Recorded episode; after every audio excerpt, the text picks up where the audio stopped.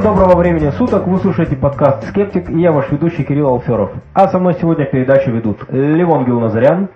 Добрый день. Катя Зверева. Привет. Илья Макаров. Привет. И Валерий Соболев. Здорово. Подкаст создан обществом скептиков. Кроме этого подкаста мы также проводим регулярные встречи в Москве. Сейчас мы их проводим в антикафе «Зеленая дверь» раз в две недели. А, в этой встрече у нас была на этой неделе посвящена астрономии. Лекция была очень классная. Игорь Тирский вел ее. И он привел с собой э, бразильского астро, астробиолога. Рубенс. Рубенс. Рубенс, да. Вот. И он э, рассказывал довольно интересные вещи о том, что дисциплина астробиология, она фактически, ну, Игорь сказал, что она фактически в России пока, ну, так не существует. Появилась она впервые, ее признали три года назад, вообще обозначили. И получить образование по этой специальности пока что э, нельзя. А вот он рассказывал про то, как э, ищут жизнь, на других планетах, про бактерии, про экс, э, экстремофилов, то есть про, жизнь, э, про организмы, которые живут в экстремальных условиях. Чувака зовут Рубенс Дуарте. Вот, э, так что для нас это было сюрпризом, что вот э, он привел такого ученого на встречу. Э, ну что на следующей встрече скептиков будет, пока еще мы не знаем. Но что-то обязательно будет интересное, так что приходите. Сегодня 4 октября 2013 года. И кроме того, что это знаменательная дата, о которой мы еще поговорим, эта неделя оказалась чрезвычайно богата на всякие научные, околонаучные, скептические новости. А, первая новость, которую, я думаю, стоит обсудить, это, конечно же, проблема с бюджетом а, правительства США, а, потому что совершенно неожиданно это сказалось на, ну, неожиданно, по крайней мере, честно говоря, для меня, я как-то не продумывал так, так далеко эту всю систему, но когда все это произошло, большое количество научной деятельности в США приостановилось. В частности, если зайти на сайт, например, НАСА, то там уже, ну, как написано, что, извините, в связи с проблемами с бюджетом, сейчас НАСА работает в ограниченном режиме, и сайт недоступен. А, точно так же можно зайти, например, на PubMed, который мы все так любим за э, статьи по медицинской теме, и там э, выходит э, такое э, сообщение, что сайт работает в ограниченном режиме. То есть там все можно найти. Э, Валера выглядит э, в шоке. Э, да, нет, он работает, PubMed работает, но там уходит такая вот бляшка э, с надписью, что сайт работает в ограниченном режиме. Причем, насколько я понял, именно поступления работают в ограниченном режиме. То есть меньше статей сейчас, не по-видимому, добавляют. Э, один из самых, наверное, известных медицинских институтов NIH тоже сейчас работает в ограниченном режиме, но как? Принимают 90% пациентов. То есть 10% Э, в статьях новостных мелькала цифра, что это означает конкретно 100 пациентов меньше в неделю.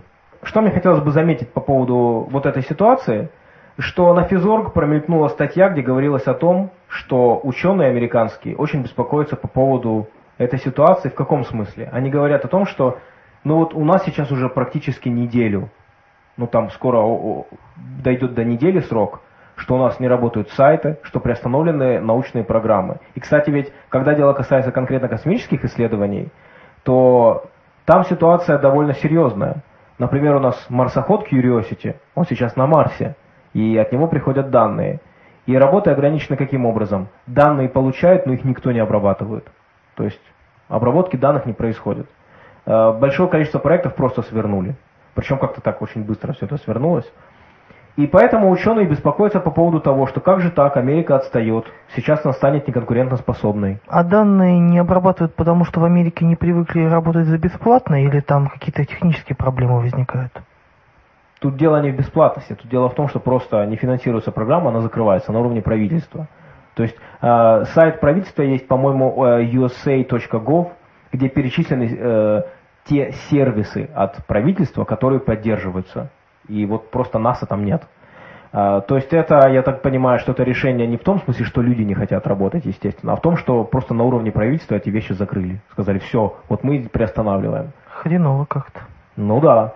И э, поэтому вот американские ученые беспокоятся, что вот как же так Америка сейчас станет неконкурентоспособной. И я в этом свете немножко подумал про Россию, думаю, да, у нас как-то... У нас уже 20 лет, так и ничего.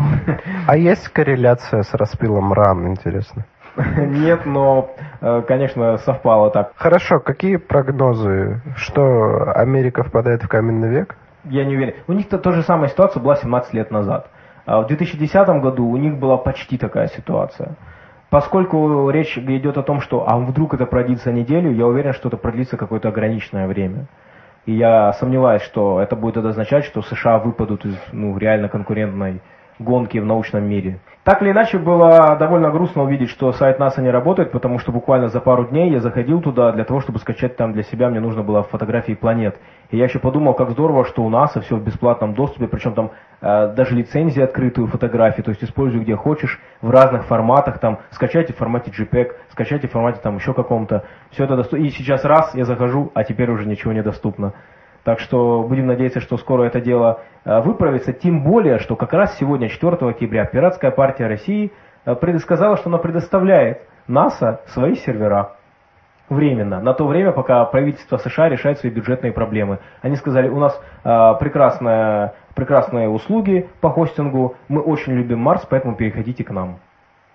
Вот так вот посмотрим, как отреагирует НАСА. А ответа еще не было с их стороны. Ну да, в новости не было никакого ответа.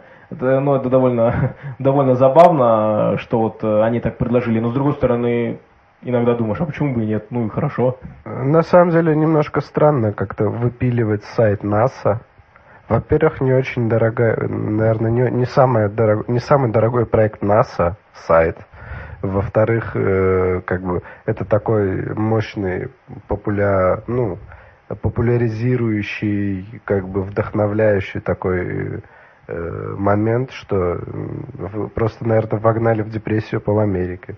Действительно, такие проходили разговоры, что, мол, что сайт это закрывать. Но я думаю, что это вот, как мы до этого говорили, что просто вышло правительственное решение, это закрыть, это закрыть, это закрыть. Это не значит, что они прям этот сайт уничтожили и там прям вот буквально, что всех людей разогнали. Не факт, что даже еще уже кого-то уволили. Неизвестно, это надо. Но это вроде звучит как не очень хорошая новость. А, вместе с тем, на самом деле, в мире происходят касательно астрономии хорошие новости. Я хотел бы поздравить всех э, с праздником, с днем рождения первого спутника, потому что именно 4 октября 1957 года СССР запустила первый искусственный спутник Земли. Ура, Ура товарищи! Ура! Ура! И по случаю э, этой знаменательной даты э, по всему миру Э, в течение ближайшей недели, которая началась вот с сегодняшней пятницы, э, пройдет э, порядка семи сотен разных научных, научно-популярных мероприятий в шести десятках стран. Вот, к сожалению, я, я так и не понял, наша страна присоединяется к этим, к этому, так сказать, торжеству или нет. Я почему-то не, не нашел никакой информации по этому поводу. Но, как бы, мероприятие знаковое, и оно было учреждено Ассамблеей ООН вот с 99 -го года, первый прошел 2000 то есть это, это такая хорошая научная традиция праздновать э, день, день рождения первого спутника.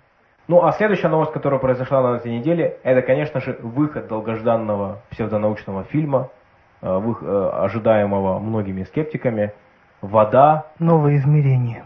Новое измерение. Фильм классный. В каком смысле? Что он очень хорошо сделан. То есть, первый вопрос, который у меня возникает, когда я вот смотрю такой фильм, он, кстати, есть в открытом доступе, любой на, и на YouTube может посмотреть, и на сайте, по-моему, называется uh, rushatv.ru. В общем, канал «Россия», у них есть сайт, и на этом сайте есть этот фильм в открытом доступе, тоже можно посмотреть. Еще бы они деньги за это брали. При этом вот первый вопрос, который у меня возник, когда начал смотреть этот фильм, это зачем его сняли? Потому что сделан он очень хорошо, то есть продакшн просто на высоте, красивый саундтрек, классно заснято, вот прям действительно на высоком уровне, хорошие спецэффекты, диктор неплохо говорит, ну такой, немножко, конечно, в стиле РЕН-ТВ, но тем не менее эмоционально, так сказать, хороший чтец. И вот ты смотришь на эту так сказать, околонаучную сказку. И вот задаешься вопросом, зачем? Вот человек, который задумал этот фильм, вот что он хотел сказать этим? Что это? Новый жанр современного художественного кино? Или, или что? Тут действительно такая художественно-научная сказка. Из этого можно сделать сенсацию.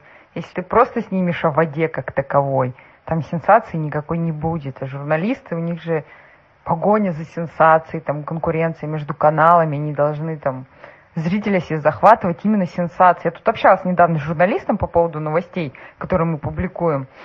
в группе биологии. Он мне тоже доказывал, что вот я фигню пишу, потому что там ничего такого нет сверхъестественного. Ну, нашли какие-то бактерии, и чё? То есть, как бы ему это неинтересно. А он мне писал, что я должна сенсации находить, что там их нашли черт знает где, на глубине там пять тысяч километров, или еще что-то, или еще что-то. Я говорю, ну блин, у нас вроде как научный паблик, и кому-то это будет интересно. Там, тем, кто микробиологией интересуется, им все будет интересно, что нашли насчет. А вот он мне как раз вторил ту идею, что главная сенсация, главное, чтобы все ахнули. И поэтому вот и создают такое. И плюс на такое реально очень много людей покупается, потому что это легко понять, это круто, это прикольно. Вау, структура, ну, я не знаю, о чем там фильм, структурированной воде, вот Там об этом, потому что о чем. она Сейчас мы волшебная. поговорим, о чем там фильм. Вот. Ну, собственно, благодаря подобным фильмам э, вполне могут вырасти продажи всякой заряженной воды, структурированной воды. Это хорошая реклама гомеопатии. Это верно. Просто у меня я немножко сомневаюсь в том, что здесь речь именно о деньгах. Почему сомневаюсь? Потому что, в принципе, например, тот же РЕН-ТВ выпускает массу из этих псевдонаучных фильмов. Они все сделаны очень хорошо. Прям засняты качественно. И многие отмечают, что ну, продакшн там опять-таки на высоте. Просто этот фильм создает впечатление блокбастера. То есть, если на РЕН-ТВ мы видим стандартные такие документальные фильмы, это такой документальный блокбастер. Прям вот с сюжетом. Э, Участвуют там, конечно же, различные псевдоученые. Э, Собственно говоря, имена не сильно отличаются от первого фильма. Первый фильм «Тайна воды» участвовали практически те же самые люди. Вот в этом фильме участвует, э, во-первых, Воейков, сейчас мы о нем поговорим, а, Коротков, а, Дальше много зарубежных товарищей, такие как Руперт Шелдрейк, довольно известный псевдоученый на Западе, просто можно даже сказать а, целая эра псевдонауки. А, Эмото Масару, японский ученый, который занимается водой, ну, тоже псевдоученый. Ну, также там такие имена, как есть еще Один Штейнзальц, это богослов. Конечно же, про, если речь идет о научном фильме про воде, там, конечно же, должен быть богослов. А, Вот. И, конечно же, в качестве звезд еще там выступают э, древние философы, Платон, другие имена, которые приводятся, их фразы, изречения приводятся в качестве фактов, каких-то откровений по поводу воды, там, вода, основа жизни и прочие вещи. Э, Что характерно у псевдоученых всяких, э, ну и связанных с ними богословов, вот особенно любимая фишка использовать изречения древних философов, э, религиозных деятелей, даже вымышленных персонажей как доказательство каких-то чудес. Я хочу присоединиться к Кириллу, что действительно красивый фильм, и там видно, что ребята куда-то ездили, снимали красивые пейзажи, там все такое. И э, что еще они добавили, кроме вот э, всяких интервью, э, вроде в стиле туристических заметок, там еще интервью с настоящими учеными, которые очень-очень короткие фразы говорят, типа, вода так важна для жизни, так вырвано просто. И потом из этого пытаются что-то нарезать, То есть э, стандартно. ма- непонятное вообще. Стандартный прием РЕН-ТВ, когда э, задают вопросы ученому, возможно, даже не на тему этого фильма, э, ну, не на ту тему, о которой там идет речь, а на какую-то схожую. Он отвечает, они берут э, ножницы и режут его слова и вставляют в нужный им контекст. Или даже просто так, э, а что вы думаете по поводу этой новой гипотезы? И человек говорит, ну, интересно. Вот это вырезают и вставляют. А я вообще про этот фильм узнал из рассылки New Farm. Ну, мы уже много раз говорили про New Farm. У нас уже, наверное, выпуска два было, когда мы говорили о них. Но поскольку я по-прежнему подписан на их рассылку, то вот мне пришло письмо как раз за сутки до выхода фильма на каналы, где говорилось, друзья, наши исследования продолжаются, обязательно зарядите свои диски излучениями, Э, мы обновили наши технологические центры, а также, наконец-то, выходит долгожданный фильм «Вода. Новое измерение», где будут представлены доклады наших ученых, которые делают исследования по нашей тематике. И там был упомянут как раз вот этот вот э, Воейков. Э, Воейков, э, в общем-то, на сегодняшний день уже, можно сказать уверенно, псевдоученый, который рассказывает про как раз свойства, фактически гомеопатические свойства воды, память воды. Он очень много ссылается, правда, сильно перевирая на эксперимент 2004 года Люка Монтанье, о котором мы тоже говорили уже много раз. Э, Не очень хороший эксперимент, потому что не был никем повторен. И Монтанье сейчас уже от него открещивается про якобы память воды, что, она, что вода может запоминать какие-то вещества, которые в ней, э, взаимоде- с которыми она взаимодействовала. В этом фильме Вояков тоже возникает. Э, сайт newfarm.ru вообще считает его гуру этого, этого, этого направления. У них на сайте, который сопутствует их основному сайту, есть э, видео, где он выступает и рассказывает про то, что New это новое слово э, в медицинской науке. Я всегда с осторожностью говорю про мотивацию этих людей, потому что ты никогда не знаешь, они действительно в это поверили или нет. Это почти что бесполезный разговор. Редко, когда можно сказать. Только если уличишь человека э, в явной подмене, там, в, явной, в явном подлоге, и то неизвестно, что человек сам себе говорит и доказывает. Поэтому это-то ладно. Но так или иначе, с какого-то времени он стал очень уверенно на путь Э, псевдонауки и шарлатанства, и сейчас он активно продвигает тут память воды и различные свойства. Фильм, э, он появляется в фильме во второй половине, но мне очень понравилось, с чего начинается фильм. Я думаю, можно сейчас немножко поговорить про то, что там э, в фильме звучит. В Википедии в русской есть очень неплохая статья про тайну воды, про первый фильм. Причем там выписана конкретная критика, что говорят отдельные личности в этом фильме, почему это неправильно и так далее я не увидел особых отличий каких-то э, принципиальных, которые звучат в этом фильме. Но так или иначе, здесь есть о чем поговорить. Например, фильм начинается с, любопытного, с любопытной сцены, что люди идут через пустыню. И там посыл такой, что вода – это основа жизни, и вот они умирают, вот они никак не могут дойти до воды. И вот, наконец, они увидели воду, и люди выходят к морю.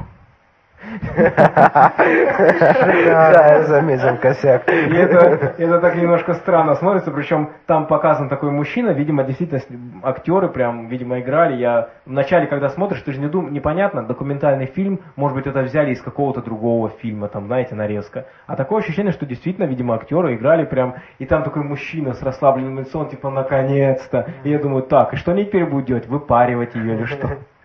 Ну, в общем, так или иначе, начинается фильм довольно забавно. Вообще, сам фильм, кроме цитат уже упомянутых Платона и других философов, я даже там, не помню, там философ там античности сказал, и, значит, дальше идет повествование, в целом фильм представляет из себя большое количество интересно рассказанных анекдотов. Вот, например, анекдот, который рассказывает о том, что вода на самом деле обладает информационной памятью. Давайте его послушаем. В одной из закрытых лабораторий Германии в 60-е годы 20-го столетия произошел необъяснимый случай. Лаборантка уронила в сосуд с дистиллированной водой запаянную ампулу с сильно действующим ядом. Не желая афишировать свою оплошность, она так и оставила ее лежащей в воде. Ампула была обнаружена только через три дня – Поскольку она была герметичной и не представляла особой опасности, ее извлекли, и про инцидент решили забыть. Впоследствии этой водой напоили лабораторных мышей. Десять минут спустя мыши лежали мертвыми. Воду тут же подвергли самому тщательному анализу. С химической точки зрения она оказалась безупречно чиста – то есть вода восприняла от яда негативную информацию, даже не соприкоснувшись с ним. А прикиньте, сколько она всего восприняла, соприкасаясь. То есть с фекалиями там какой-то лося там на прошлой неделе. То есть она, она потом испарилась, потом выпала там э, на какую-нибудь крышу дома, восприняла энергию и информацию ржавой крыши. Потом она стекла в ручей, где потом э, из этого ручья она попала в водохранилище и прошла через ржавые трубы, через э, всякие... Э, трупы всяких моллюсков, которые там живут в этом вот заборном э, пункте, и вы, и вы потом это все дружненько все выпили. Прикиньте. Но еще что интересно во всех этих анекдотах, что они таким образом рассказываются, что придраться очень сложно. Потому что посмотрите, что здесь сказано. В секретной лаборатории в Германии, там, в закрытой лаборатории. То есть, если мы скажем, ребят, а у вас есть доказательства? Они скажут, ну, закрытая лаборатория, как бы, извините. Вот тут. А какой яд? Это очень хороший вопрос. И они, может быть, тоже не, не смогут ответить, потому что закрытая лаборатория.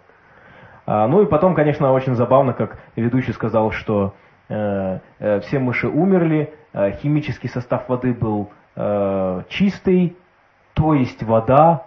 Секундочку, значит, что значит то есть вода? А как вы пришли к этому выводу?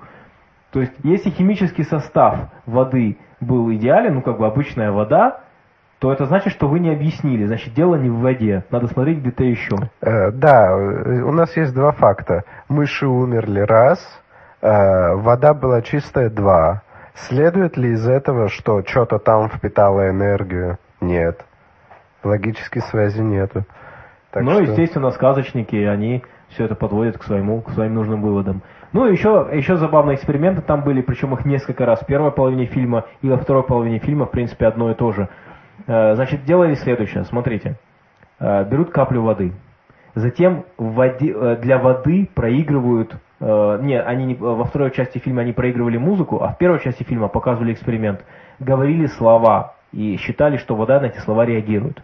Значит, берут каплю, говорят какое-то слово, тут же эту воду, ну или там не каплю у них была, в каких-то чашках Петри, да, они ее кладут в криокамеру, тут же замораживают, и затем смотрят, что получилось, то есть в какие, какие кристаллики у них получились. И когда они смотрят э, там в микроскоп, то, например, показывается в фильме такой красивый кристалл, почему он разрастается прям в реальном времени почему-то, и говорится, вот так вот вода отреагировала на слово «я люблю тебя». А вот так вода отреагировала, или там «ты красивый», а вот так вода отреагировала на слова «ты дурак». И там такая, э, такая музыка тревожная, еще такое коричневое. Ты жирный. А вода реагирует на эти слова на любом языке или только на конкретных?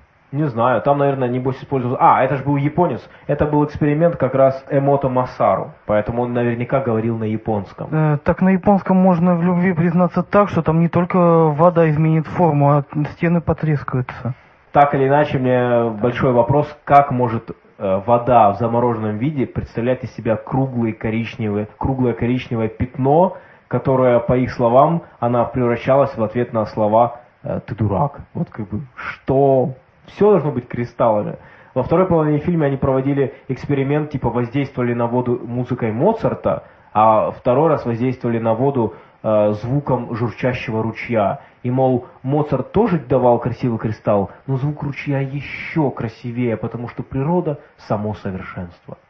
А Мерлин Мэнсон Красивый. не участвовал в эксперименте? Нет, кстати, я думал, что они должны сказать, я думал, что они должны сказать, мы поставили музыку Моцарта, а потом поставили тяжелый рок, но они этого не сделали. То есть они ищут... Рамштайн! Да, вот, например, да, я, кстати, подумал именно, что они Рамштайн поставят, скажут, что вы знаете, как бы эта музыка несет это. Вообще, э, э, очень много фильмов было аллегории, вот, вода, музыка, вот постоянная музыка, вода, вода, музыка. Так или иначе, все это практически псевдонаучно, там были длинные пассажи, где ты слушаешь и понимаешь, так, это правильно, это неправильно, неправильно, а правильно, неправильно, правильно, неправильно, потому что большая, большая смесь фактов, которые идут просто вот нескончаемым потоком, и, конечно же, самое главное, что меня беспокоит по поводу этого фильма, что это выше не какой-то там канал РНТВ, у которого все-таки уже такая репутация развлекательного канала, может быть, э, критически немыслящему человеку и это он может э, проглотить, но все-таки хоть, хоть что-то уже звучит. Уже где-то звучит информация, что РЕН-ТВ это так, ерунда. Но все-таки Россия, вот это, конечно, грустно, что по каналу, который является одним из государственных каналов, у нас, с одной стороны, говорится о том, что нужно поднимать э, науку, с другой стороны, выпускаются такие фильмы, и первый фильм получил большое количество наград, по-моему, штуки три за лучший документальный фильм года «Тайна воды». И я э, вангую, что и этот фильм получит что-нибудь обязательно в конце года, просто потому что он так за, хорошо заснят. Э, первый фильм, по-моему, даже награду ТЭФИ получил. А кто это, Михалков ему присудил какой Ну, это я уже не знаю. А ну а чему удивляться? Несколько лет назад по Первому каналу показывали документальный фильм про Николу Тесла, где рассказывали про всякие его чудо-пушки, про то, как он забивал тунгусский метеорит и тому подобное. А уж второй канал, он государственный, но все-таки э, второй. второй, второй, да, так что тут но даже все, все равно, все равно очень грустно. И самое главное, что на примере вот этого фильма можно видеть э, э, тот факт, что когда говорят, да ладно, какая вам разница, ну засняли фильм, кто там к нему серьезно относится но к таким фильмам сразу э, цепляются все вот эти шарлатаны и вот эти шарашки. Вот New Farm тут же вот эту рассылку сделала. И представьте, сколько людей, которые и так уже одурманены сайтом, которые критически не мыслят, которые, может быть, даже э, кто-то из них может критически мыслить, но все-таки попался на удочку вот этих вот статей, которые на сайте New Farm. Теперь они посмотрят еще этот фильм, и это на неокрепший ум подействует, ну, так, что человека потом придется уже довольно серьезно переубеждать, и он будет говорить, ну, вы знаете, вообще-то все то, что я вот тут вот использую, вот эти все сведения про воду, это вообще-то наука, я смотрел фильм. И это было по телевизору. Как же фильм это не доказательство? Но это мы знаем с вами. Вот мы должны распространять критическое мышление и говорить о том, что фильм это не доказательство. И, кстати говоря, люди это делают. Например, а, Миша Лидин, он уже, у него есть обзор по первому фильму, и он, как только фильм вышел, в тот же день у себя запостил э, в группе ВКонтакте, что он обязательно будет готовить экстренный э, выпуск по этому, по второму фильму. Так что будем ждать. Конечно же, очень хотелось бы, вот для этого общество скептиков в частности и существует, чтобы стараться хоть как-то распространить критическое мышление как навык вообще, но в том числе и говорить о таких вот крупных событиях, которые требуют просто комментария экспертного. Ну что ж, в принципе, по самым таким громким новостям мы рассказали все, но кроме э, этих новостей экспертного комментария также требуют и долгоиграющие мифы. Э, в частности, вот э, в культуре 20 века э, большим мифом таким, э, большим элементом э, были ниндзя. И мы уже очень давно хотели поговорить на эту тему, и сегодня нам расскажет об этом Илья Макаров.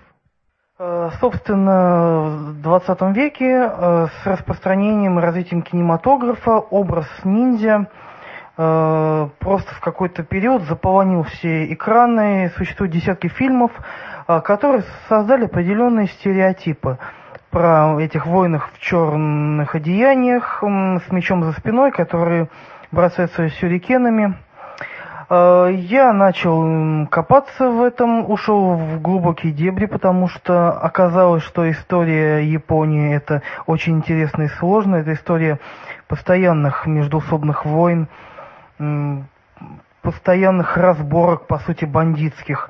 Потому что там каждый феодал собирал вокруг себя небольшую армию, шел на соседа, и в условиях Японии, в условиях отсутствия, по сути, централизованной власти и плюс географических особенностей, там востребовано больше, чем во всем остальном мире, были э, люди, которые являются хорошими диверсантами, шпионами. Однако попробуем все по порядку.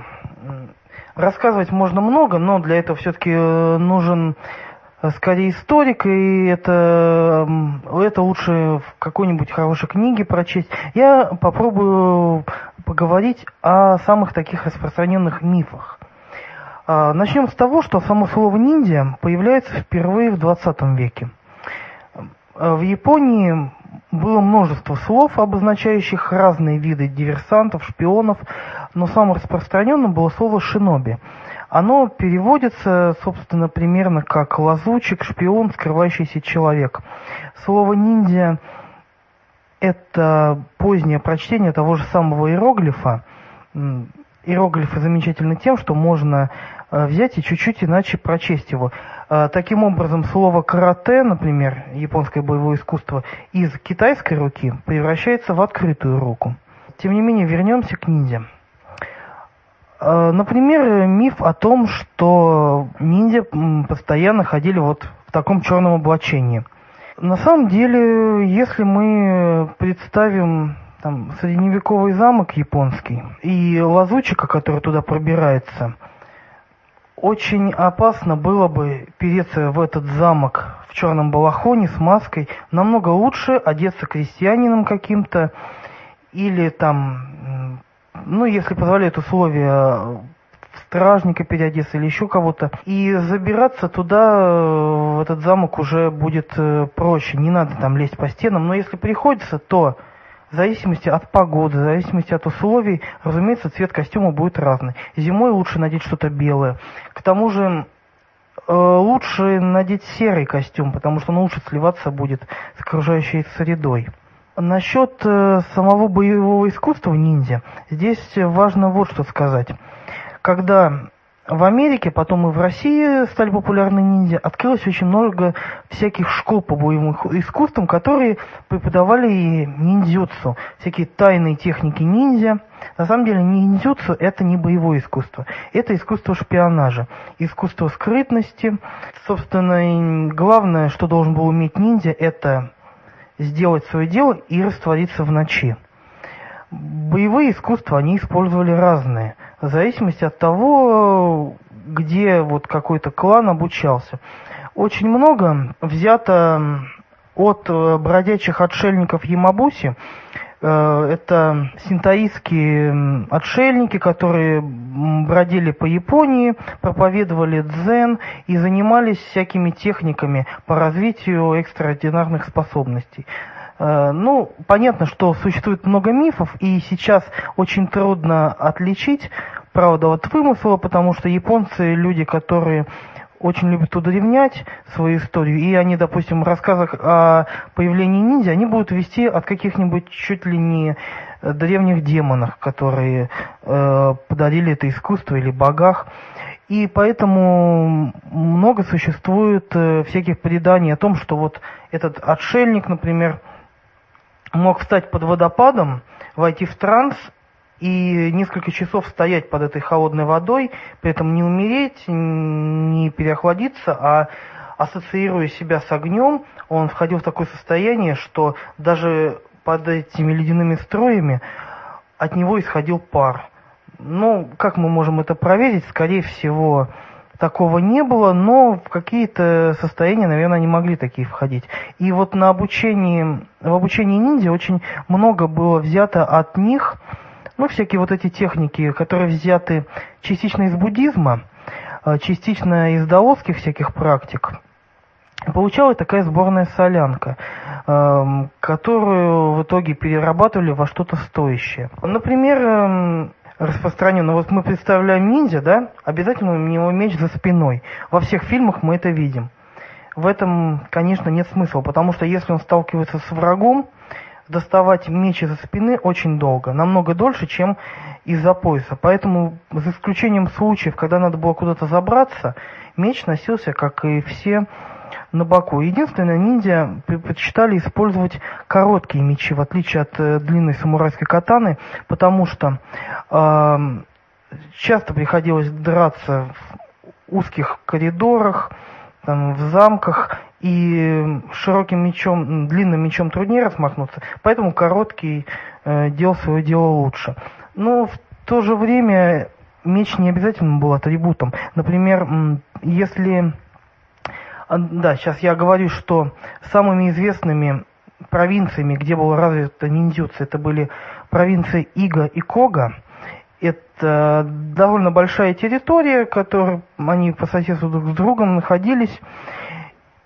И, в принципе, в нормальных отношениях между собой были, часто работали вместе и мало отличались, но, э, ну, судя по данным востоковедов, которые вот мне удалось найти, небольшие различия были в том, что э, ниндзя из Ига, например, больше уделяли времени фехтованию, а ниндзя из Кога предпочитали маскировку, э, переодевание, поэтому боевыми искусствами и особенно фехтованием занимались меньше, потому что это обязательно отражалось на запястьях, и можно было воина сразу определить по развитым э, запястьям. И если он маскируется там под крестьянина, под артиста, уже его легче разоблачить.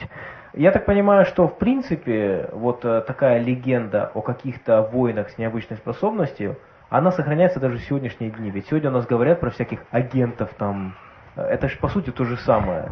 Ну, по сути, да.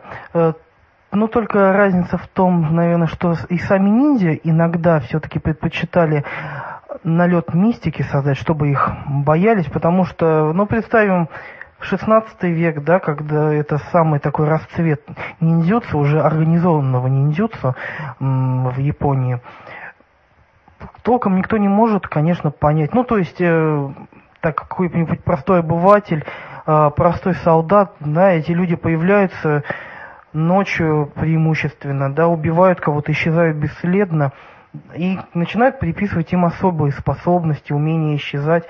А, понятно, что это все хитроумные трюки, действительно, наверное, доведенные до совершенства. Но вот э, эти образы именно всяких м, людей с мистическими способностями, их эксплуатировать стали э, в кино и даже до сих пор. Вот недавно, ну пару лет назад вышел фильм, называется «Ниндзя Ассасин». это просто кладезь мифов. То есть э, там современный мир, клан ниндзя, который орудует теми же катанами, ну, не совсем катанами, меч ниндзя визуально чуть отличается от катаны. Вот, они сюрикенами пробивают машину насквозь, они чуть ли не телепортируются.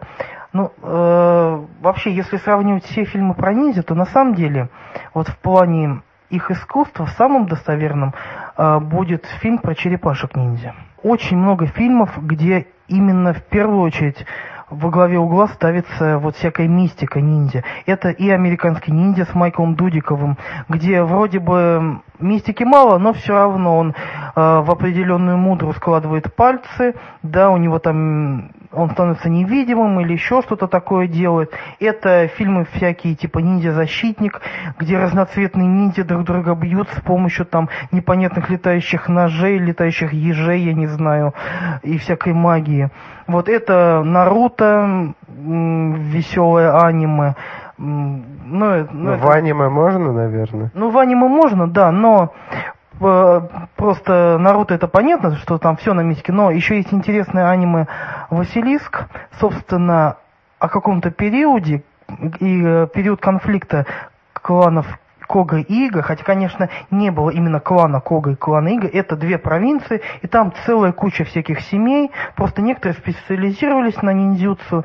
Эм, а, ну да, и, собственно, в этом аниме вроде бы все красиво, но, опять же, используется вот эта магия и мистика, которая, конечно, красива, но вот реальная история этих людей, все-таки выдающихся, на мой взгляд, людей, которые искусство шпионажа, искусство, да и запугивания всяких трюков довели до совершенства. Она более интересная, и было бы интересно, чтобы сняли что-то вот такого рода.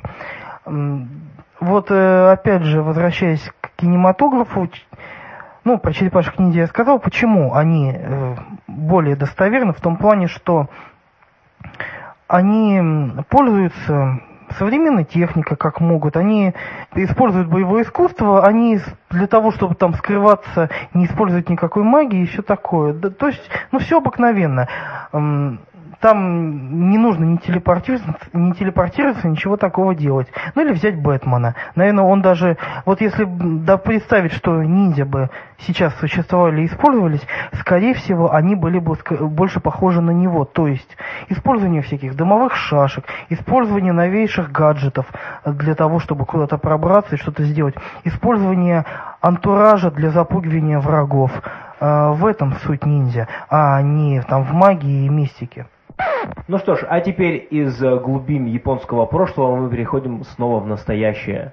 А, недавно прошла новость, собственно говоря, буквально сегодня, про Монсанто. Да, ну, не совсем сегодня, а на сайте Монсанто э, позавчера появилась информация, то, что корпорация покупает компанию э, The Climate Corporation – которая специализируется на страховании фермеров на основании собственной, э, собственных аналитических данных, прогнозирования погоды э, для определенных регионов, учитывая, э, какие именно растения дан, данный фермер собирается выращивать, компания Monsanto получает два для себя момента. Первый – успешную компанию, потому что Climate Corporation, собственно, довольно, довольно новая компания, появившаяся в 2006 году, и уже сейчас она стоит миллиард долларов. Но это как бы очень-очень быстрый рост, и, и компания очень успешна.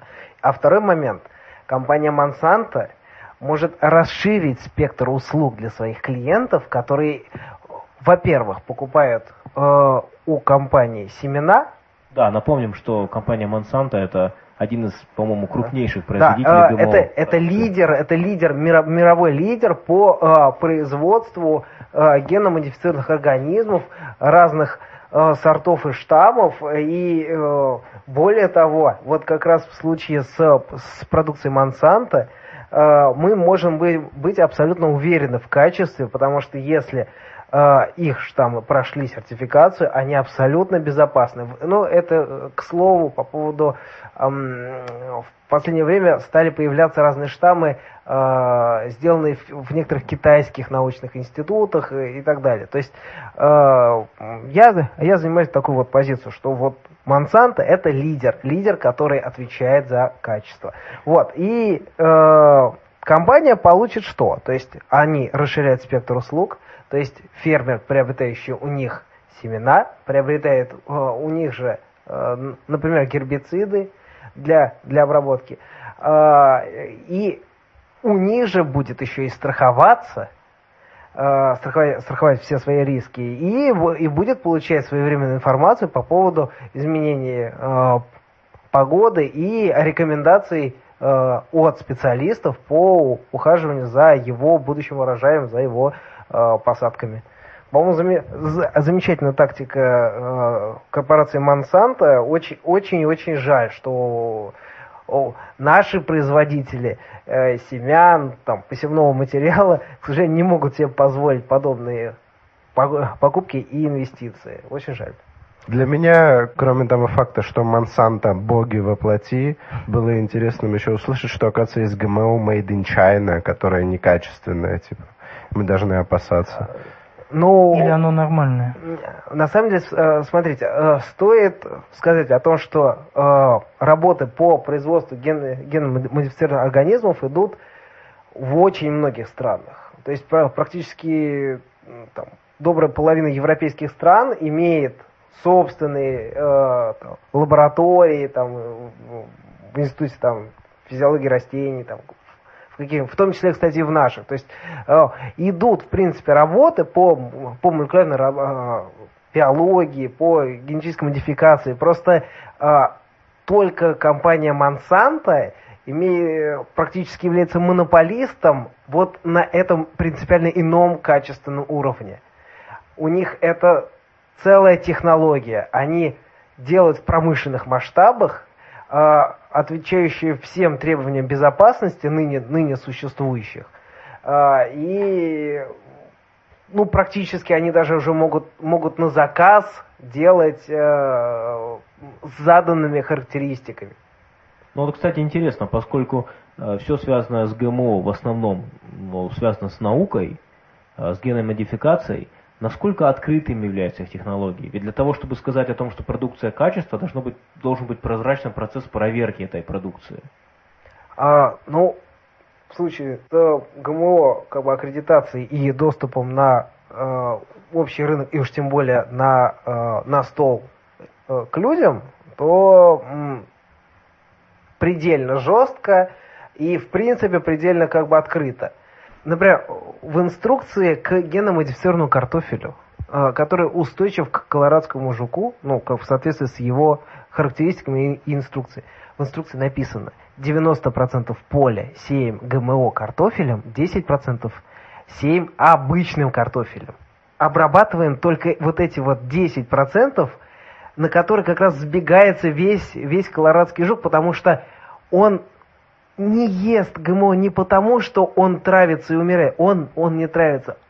Просто картофель не вкусен ему. Точно так же, как, как люди э, не едят очень горькое, колорадский жук сбегается вот, вот на эти 10%, где его успешно травят, а оставшиеся 90% бьют все возможные рекорды урожайности и окупают эти, эти 10% на порядке.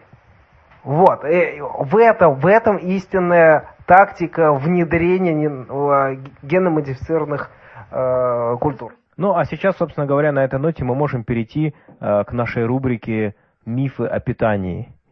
Катя Алферова. Здравствуйте.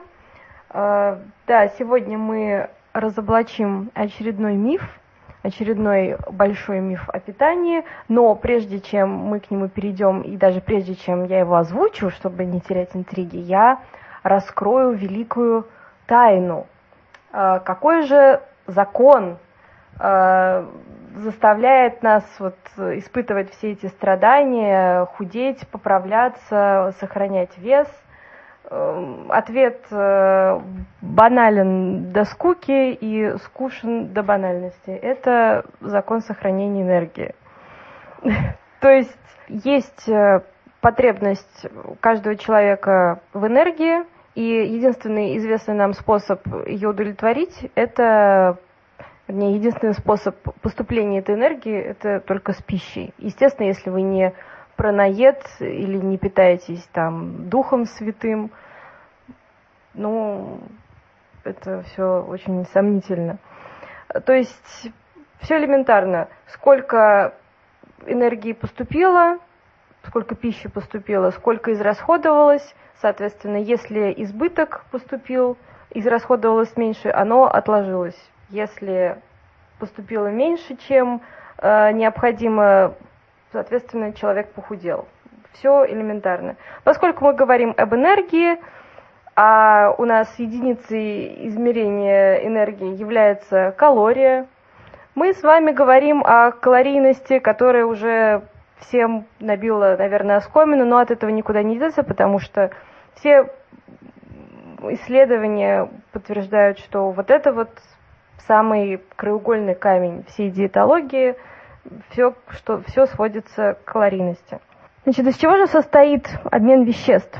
Он состоит из э, трех э, компонентов. Это основной обмен, который э, составляет где-то от 60 до 75 процентов от, от целого это то количество энергии, которое нужно человеку э, на его вот э, базовую жизнедеятельность, на все непроизвольные э, его э, процессы. То есть вот это сколько энергии нужно человеку, если он будет бодрствуя просто лежать э, вот на спине, смотреть в потолок, дышать, там сердце, сердце будет биться, он будет э, там подсохранять температуру тела. То есть на самом деле это вот очень э, вот основная часть. Основная доля. Основная, основная доля, доля. Она зависит от э, возраста человека, от его роста и от э, мышечной массы. Соответственно, с увеличением роста увеличивается обмен, с увеличением э, мышечной массы он тоже выраст, возрастает, э, с возрастом он снижается. Э, второй компонент – это так называемый термический эффект пищи. Э, то есть это то, что э, то количество энергии, которое требуется именно на само переваривание – а, оно составляет от 10 до 30 процентов от вот этого вот всего общего куска. То есть есть какие-то продукты, которые очень легко и быстро перевариваются, есть такие, на которые вот тратится реально много энергии, то есть это там какое-нибудь волокнистое мясо или вот этот вот сельдерей, э, который все говорят, он там с отрицательной калорийностью. Вот это что-то такого плана.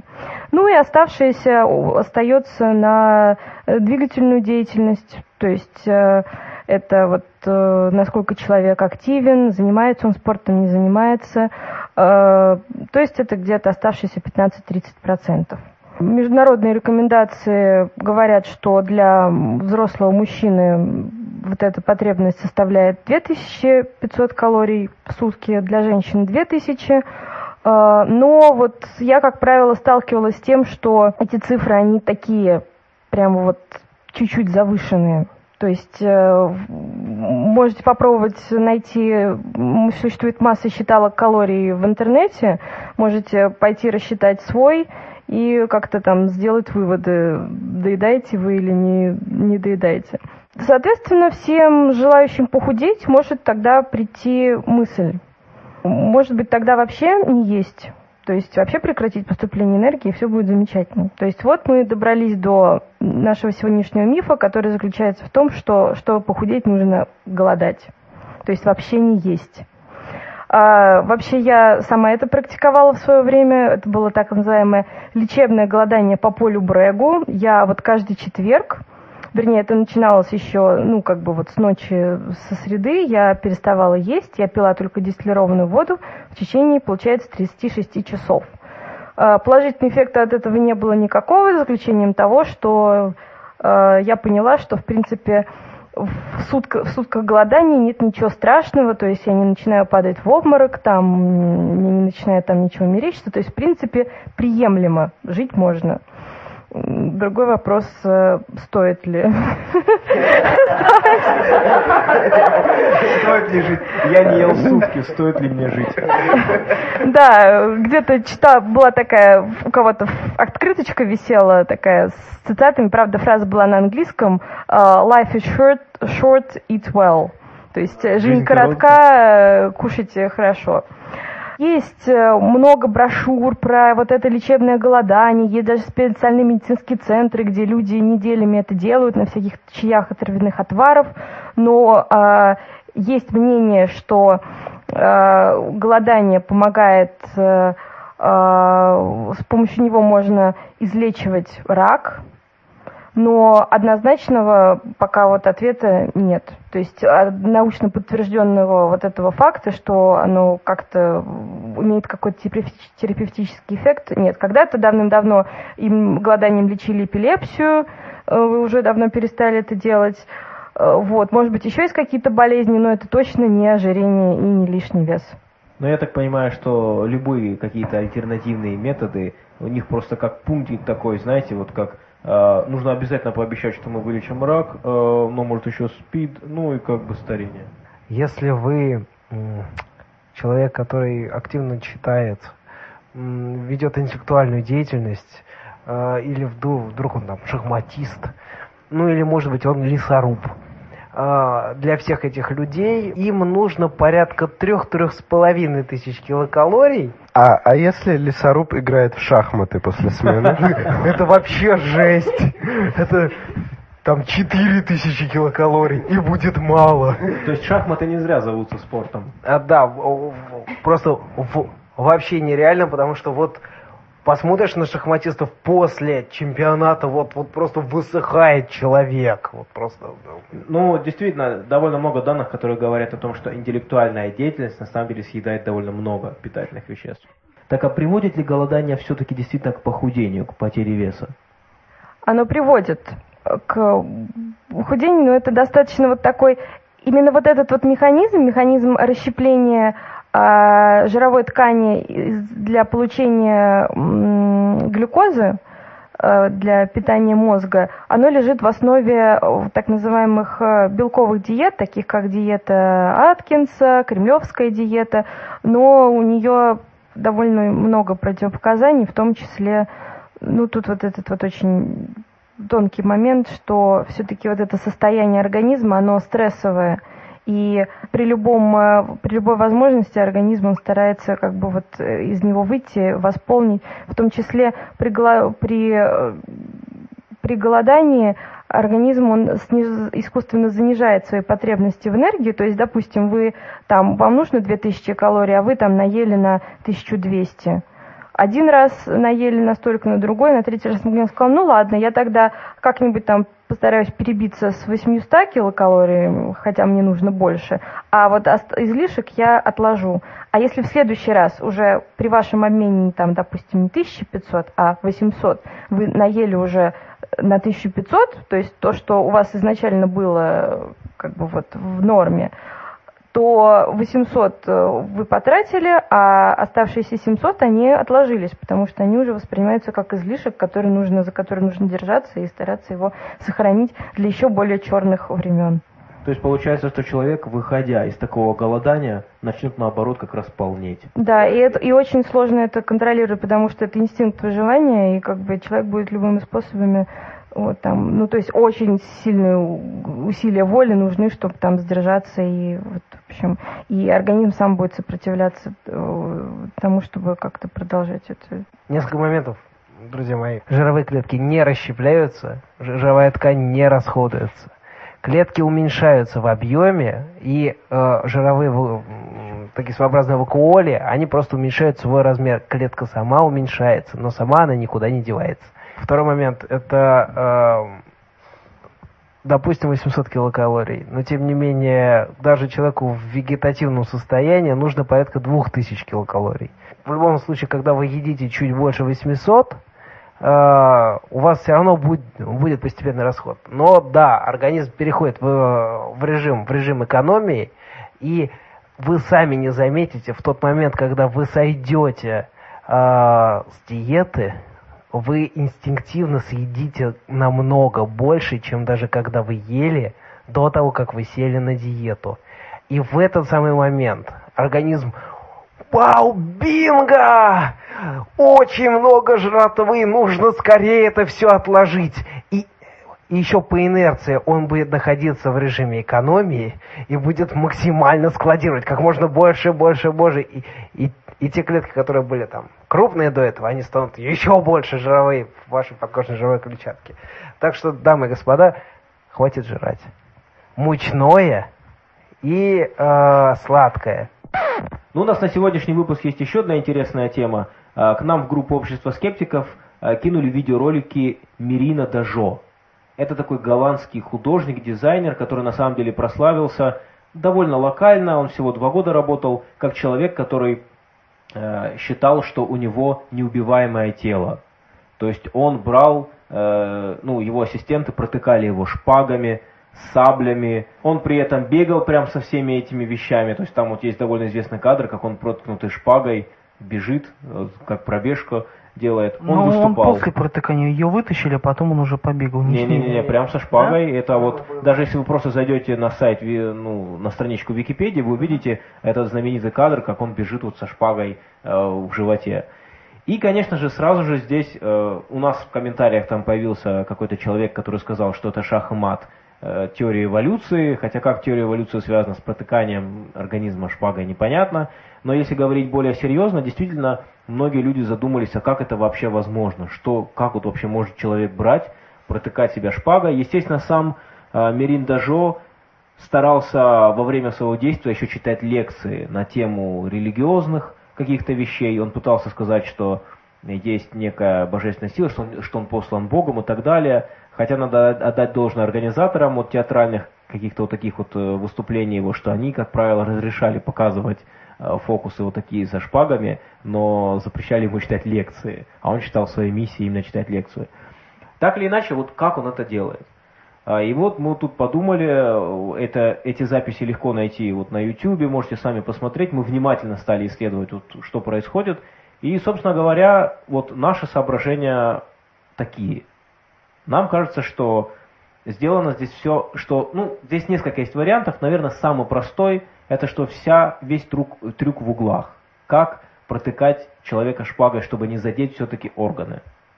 Потому что думаю, что если человек, который считает, что у него действительно неубиваемое тело и можно делать что угодно, непонятно, почему все разы, вот на всех выступлениях, его протыкают примерно в одних и тех же плоскостях.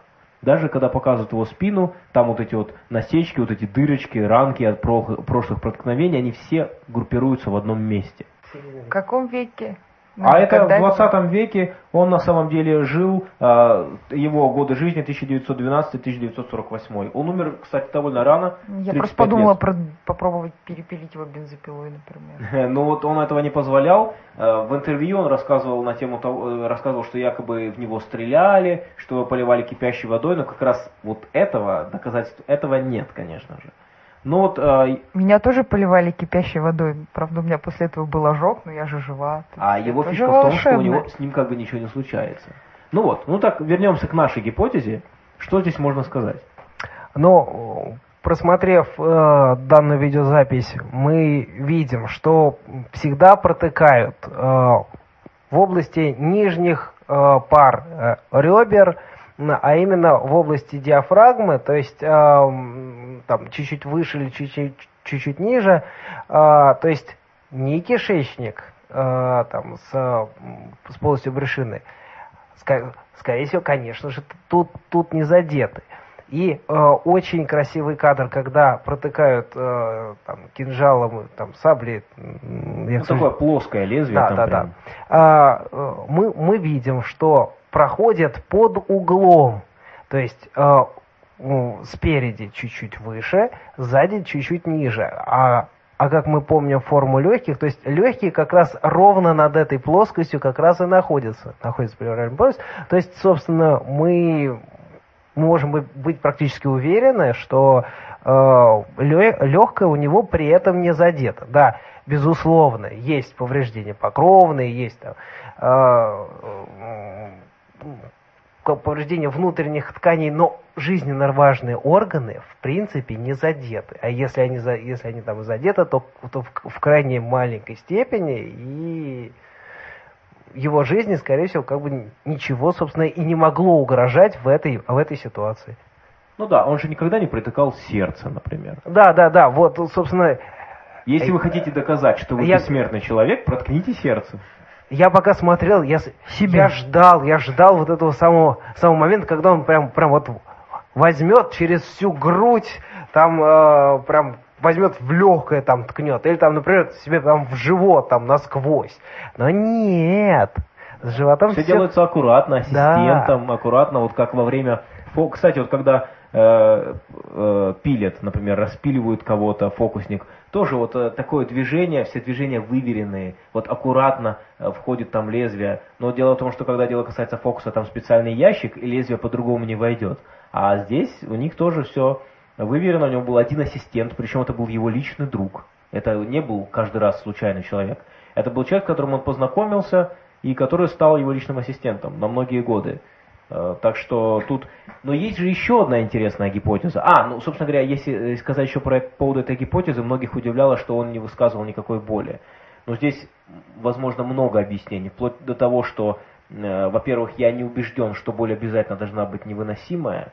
Э, может быть, может быть, конечно, и так, но сходу трудно сказать. Когда не задевается ни один орган, как знать? Может, а может быть, он испытывал боль, но терпел. На видеозаписях показано вот так вот, что он прям потеет, кто его знает, это для эффекта или действительно, может быть, он испытывал боль. Но в конце концов есть физиологические состояния, э, причем не одно, мне известно как минимум два, э, при которых боль не является проблемой. Одно состояние, это на самом деле довольно серьезный синдром, когда человек э, не испытывает, ну, вот его, скажем так, его болевой порог настолько высокий, что он, можно сказать, не испытывает боли.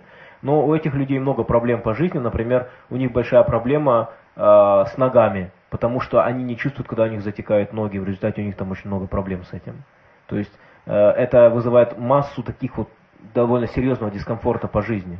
То есть человек сидит и не чувствует, что у него затекли, затекли ноги, не чувствует, что у него там, что он передавил руку, и у него затем проблемы. Э, также есть э, такое любопытное состояние, когда человек чувствует боль, но при этом она как бы не доставляет ему дискомфорта. То есть, как бы, ну да, да, мне больно. И как бы э, это редкие состояния, но они есть. У меня подруги нерв удаляли из зуба без наркоза. Она говорит, там, он, с нее как раз тек пот, там, у нее, но при этом она, ну, как бы, она говорит, что она чувствовала боль, но, ну, больно и больно, и, и ничего. Есть еще вариант, что вполне возможно его накачали обезболивающим перед экспериментом. Э, либо, может быть, я не знаю, он как э, древние отшельники Ямабуси проходил какую-нибудь подготовку и входил в состояние транса, где э, боль слабела, не знаю. Возможно же ведь такое? Ну, он как раз ездил в Индию якобы каким-то факиром, и там проходил якобы какое-то обучение. В принципе, само по себе это мыслимо, хотя на сцене не видно, чтобы он ходил в транс, он там просто стоит, ходит. Э, причем проводили, там говорят, что медики его смотрели, значит, делали рентген, и в некоторых статьях, вот в интернете, которые написаны людьми, которые изучали его биографию, говорится о том, что якобы медики видели и регистрировали, что, они протыка, что он протыкал жизненно важные, важные органы. Я таких доказательств не нашел нигде. То есть ни одной фотографии рентгена, где там прям легкая проткнута. Как раз наоборот, все фотографии, что есть, просто э, все вот там легкие, ну какие-то там очертания видны, ничего нету. Он, ни, ничего, и, по, и поперек торса проходит шпага. Да, да, да, да, да, да. В закрытой немецкой лаборатории. Вместе с теми ну, типа мышами. Я хотел здесь провести такую интересную аналогию, что э, на самом деле вот э, этот феномен, он не настолько известен, опять-таки, потому что это был локальный феномен в Голландии, и он был всего лишь два года, после этого вот он умер, после того, как он проглотил иглу, то есть он проглотил иглу, ему голоса сказали, что он должен проглотить иглу, после чего ее должны хирургически извлечь без анестезии. Э, он сделал, вот проглотил иглу, сделали рентген, что она внутри него сидит, но потом ее хирургически удалили, правда, с анестезией. И он через несколько дней умер после этого, непонятно, связано это с этим или нет, никаких доказательств нет. Но, Инфекция? может быть, но неизвестно, просто, просто неизвестно. Сказали, что вот а, что там разрыв аорты у него произошел. И этот случай, теперь вот это имя, оно иногда фигурирует в таких, знаете, уже совсем андерграундных мистических кругах, типа, да-да-да, все это известные случаи, там Ури Геллер, которого разоблачили, все это понятно, но они не знают вот этого Мирин Жо, вот он, вот это вот, вот такие вот э, с первого взгляда мейнстриму неизвестные люди на самом деле могут иметь довольно значительное, значительный вес в мистических кругах как раз вот людей, которые уже посвящены в это дело. У нас же есть э, Нинель Кулагина, которую в советское время изучали, значит, изучали ученые. Я даже с одним из них общался по имейлу, где он рассказывал про то, что да, вот он убежден в том, что она действительно правду показывала. Хотя есть целый ряд советских ученых, которые говорят, что ничего они не показывали. Да и, собственно говоря, ее муж в книге честно написал, что постановки эксперимента э, были никакие. Э, там, в общем, ну, в общем, там про нее можно много говорить, но так или иначе, очень многие люди верят, потому что есть видео. Говорят, смотрите, она на видео двигает. Но вот мы вчера, когда смотрели видео Мирина Дажо, мы обратили внимание, что нас удивило, с одной стороны, сабля. Вот когда одно дело шпага, тут понятно, во-первых, тонкая, вот этот клинок, можно назвать его клинком, он тонкий, а у него немножко закругленное э, закругленное лезвие, вот это, ну, кончик. Такой, как, как у иглы, так скажем, как у иглы. То есть там нет рапира. ничего такого. Рапира, да, наверное. Да, да, рапира, рапира. Вот. И э, здесь, здесь оно даже если его медленно двигать, оно по своей форме может, например, раздвигать органы, аккуратно проходить. То есть... Подожди, наоборот, если у него кончик тупой, это хуже, Почему? чем если оно будет острый. Ну, потому что когда тупым оно просто... больно. Ну да, тупым больнее. Если, а если делать медленно, разве не будет а оно если раздвигать острое, органы? Наоборот... Разве не может оно раздвигать ткани, вместо того, чтобы просто э, протыкать их насквозь? Ну, ребята, опять же, учитывая анатомию, скорее всего, вот именно в этой области у него-то как раз органов-то и нет. Ну, так, так или иначе, так или иначе, э, мы обратили внимание на то, что этот кадр с саблей показан очень неаккуратно. То есть в записях Нинель Кулагина, если вы посмотрите, много очень непонятных моментов, странного монтажа. Самый неожиданный момент начинает крупным планом показывать ее лицо, потом лица ученых, которые на нее смотрят, а потом мы уже видим какой-то результат, непонятно, что было все это время. Также и здесь. Протыкают его саблей, но вдруг неожиданно показывают крупным планом его грудь. До этого, когда его протыкали рапирой, был, был э, план, как называется? Ну, статичный общий да, план. статичный общий план. А тут вдруг неожиданно начинает очень крупным планом показывать грудь. Так что вообще непонятно, это его тело, а может быть они вообще показывают тело из морга и протыкают его действительно вот саблей. Потом э, они не показали кадр, как сабля извлекается, потому что здесь особенно интересно. Э, Мирин Дажо говорил, ну там, он говорил о том, что и кровь не течет. И вот, казалось бы, тут довольно широкая рана, еще можно подумать, ну ладно, там рапира, может быть маленькая рана, может он там быстро зажимает пальцем, ну мало ли. А здесь как бы серьезно, и не показали. И вот тоже такая неаккуратность в видеохронике, что непонятно, трюк это или нет. В общем, достоверных данных нет, много каких-то загадок. Так что нас пока не убедили. Как говорится, экстраординарные утверждения требуют экстраординарных доказательств. И во всех этих случаях мы видим, что вот получается какая-то фигня. Вот вроде бы да, все круто. Начинаешь смотреть.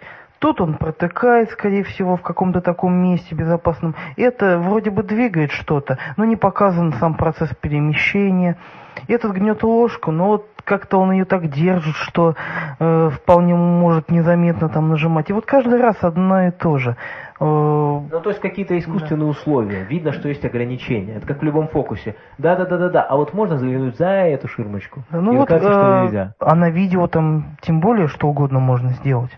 Поэтому хочется, чтобы продемонстрировали что-то такое, чтобы не возникало сомнений, что да, вот эта странная штука действительно работает. А когда вот такие разночтения, возможно, как-то вот грустно становится. Ну, я думаю, напоследок можно упомянуть, э, по интернету на самом деле гуляет еще одна гипотеза, как он мог это делать. И это даже по, в одной из передач BBC, которая посвящена разоблачениям, показывали. И это тоже на YouTube можно найти. Поищите, э, наберите по-английски Мирин Дажо. Э, по-моему, не то debunked, не то explained. То есть объяснен или разоблачен. И есть передача... А, собственно, в Википедии, ссылка, посмотрите, есть ссылка на эту передачу. И там такая гипотеза высказана, что, вероятно, это было сделано посредством создания фистул. То есть ну, это как вот э, отверстие в теле, ну, как вот, не знаю, когда сережку в ухо продевают, там же создают, делают такое отверстие сквозное. Что здесь точно так же, медленно, э, в каких-то определенных местах, как раз которые не задевают органы, была вот создана такая фистула. Раз за разом протыкали чуть дальше, чуть дальше, ждали, пока зарастет, э, ну, пока за, э, оно заживет, там эпителий э, нарастет и дальше. То есть все это время нужно было где-то там находиться дома. Я не знаю, сколько это времени могло занять. Э, речь идет о днях, неделях, месяцах. Но как бы это тоже в принципе мыслимо. Здесь есть какие-то минусы.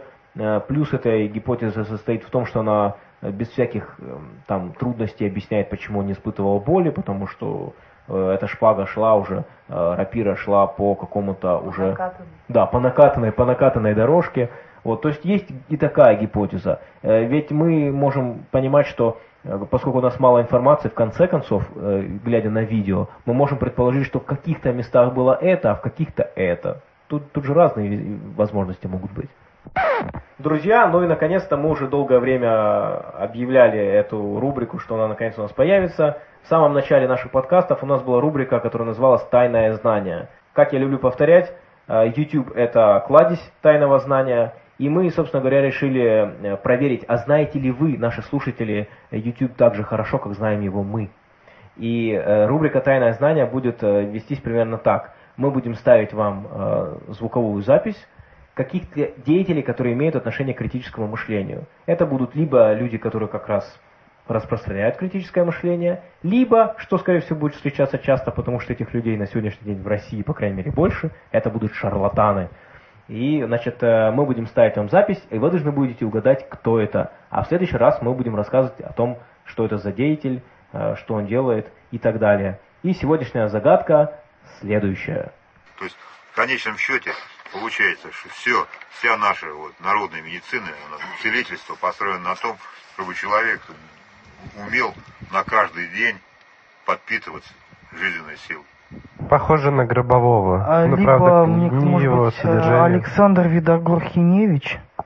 Я хотел сказать Левашов, но я просто других-то почти не Нет, знаю. Нет. Но я Должны уверен- угадать конкретного человека? Да, значит, нужно, э, Вау. нашим слушателям нужно узнать, кто это. На самом деле это довольно известный деятель. Геннадий Петрович Малахов?